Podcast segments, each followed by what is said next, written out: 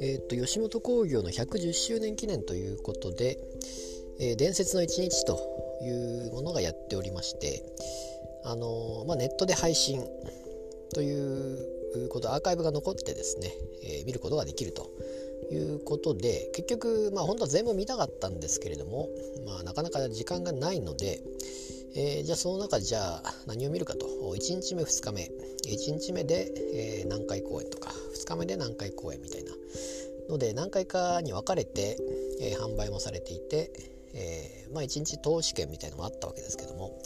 結局です、まあ、ダウンタウンが出るとこが見れればいいかなと思いまして、えー、そこの回だけ、えー、見てみました。ということでです、まあ、最初はその、まあ、ネタを、えー、パラパラとやったり、まあでも結構短めでして最初確かさやかが出てましたけどあの、まあ、本当にすぐに終わった感じで、えー、確か3分って言ってましたかね。1組3分のネタということで、まあ、短めのをどんどんどんどん、えー、流していってというとこで、えー、まあ一番最後がダウンタウンなのでその前に休憩が入ったりしてで休憩前のところが、えー、海原安代智子ということで安友はまあちょっと長めだったんでしょうかね。ちょっとわからないですけどまあそこがあの、まあ、メインの前に入ったり、えー、あとはそのネタがバーッとなる最後はテンダラーでしたかね。テンダラー良かったですね。面白いですね。オチもバシッと決まって、えー、なかなかあのネタはいいなと思いまして。でまあ一番最後ダウンタウン出るということでやっぱりネタやってる方たちももうダウンタウンの前にみんな、えー、お客さんまあお客様入ってるわけですよね。NGK にみんなわーっといっぱい入ってお客様入ってでやっぱりメインのダウンタウンをみんなが見たいんだろうなっていうのもやっぱり演者も分かってるわけですしで演者自体もやっぱりダウンタウンを見たいと。いうような感じの流れで、えー、まあ、前座全員前座みたいな感じのをような感じで流れていったのかと思いまして。でまあダウンタウンが休憩後に出てきたということで。実際そういうあの劇場でネタをやるっていうのは多分だいぶ久しぶりだとは思うんですけども。あの、まあ、そういう時代を見ていた人たちもまあ、当然演者の中にはいるわけでそれを懐かしんで泣いてしまうというような話をよくラジオでも聞いたりして、えー、「オールナイトニッポン」でいうと「まあ、ナインナイマジラブ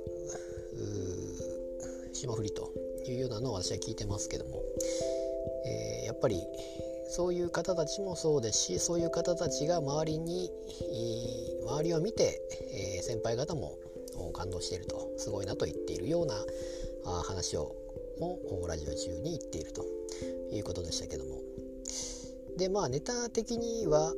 あ誰でしたっけ？ナイナイが話してましたかね。結局、え、何をするのかがみんなわからない中で、えー、アホのふりしてアホなふりして聞いてみようかというような感じのあマジラブさんでしたかねそれは。ちょっと忘れましたけども。で松本さんに聞いたけどもじゃあどうしようかなみたいな。で浜田さんに聞いても浜田さんは全くわからないと。全然ネタも合わせもしてないけど大丈夫なのかという浜田さんは不安だったというような感じで言ってましたけれども。実際は、まあ、センターマイク38マイクが出てきておおと漫才なのかと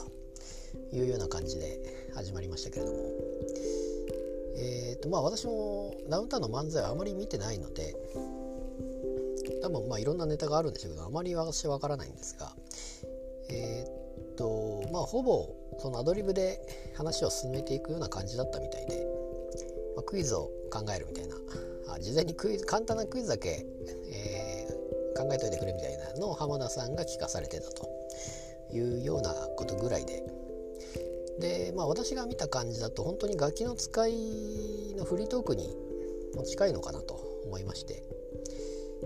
えー、まあ、浜田さんが何かをそれこそその問題を出すクイズを出すと。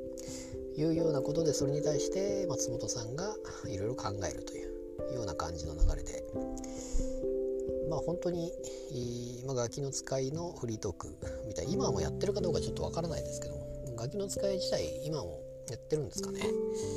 その辺はちょっと見てないのでわからないですがまあ本当に今見てないけど昔見ていたそのフリートークに近いような流れでございまして。だから昔のネタもちょっとわからないですけど袖で見ていたやっぱり2丁目時代心斎橋2丁目のメンバーからすると、まあ、感慨深いというか舞台に立っているダウンタウンっていうのを久しぶりに見たと。いうような感じの話をよく聞くので、えー、まあ、今後こういう伝説の一日がまた10年後また同じような感じになるのかどうかも分かりませんけれども、えー、まあ、本当はそういうとこで、えー、生で見たいなというのはあるんですがなかなか難しいかなと思いまして、えー、まあ、配信見てみました。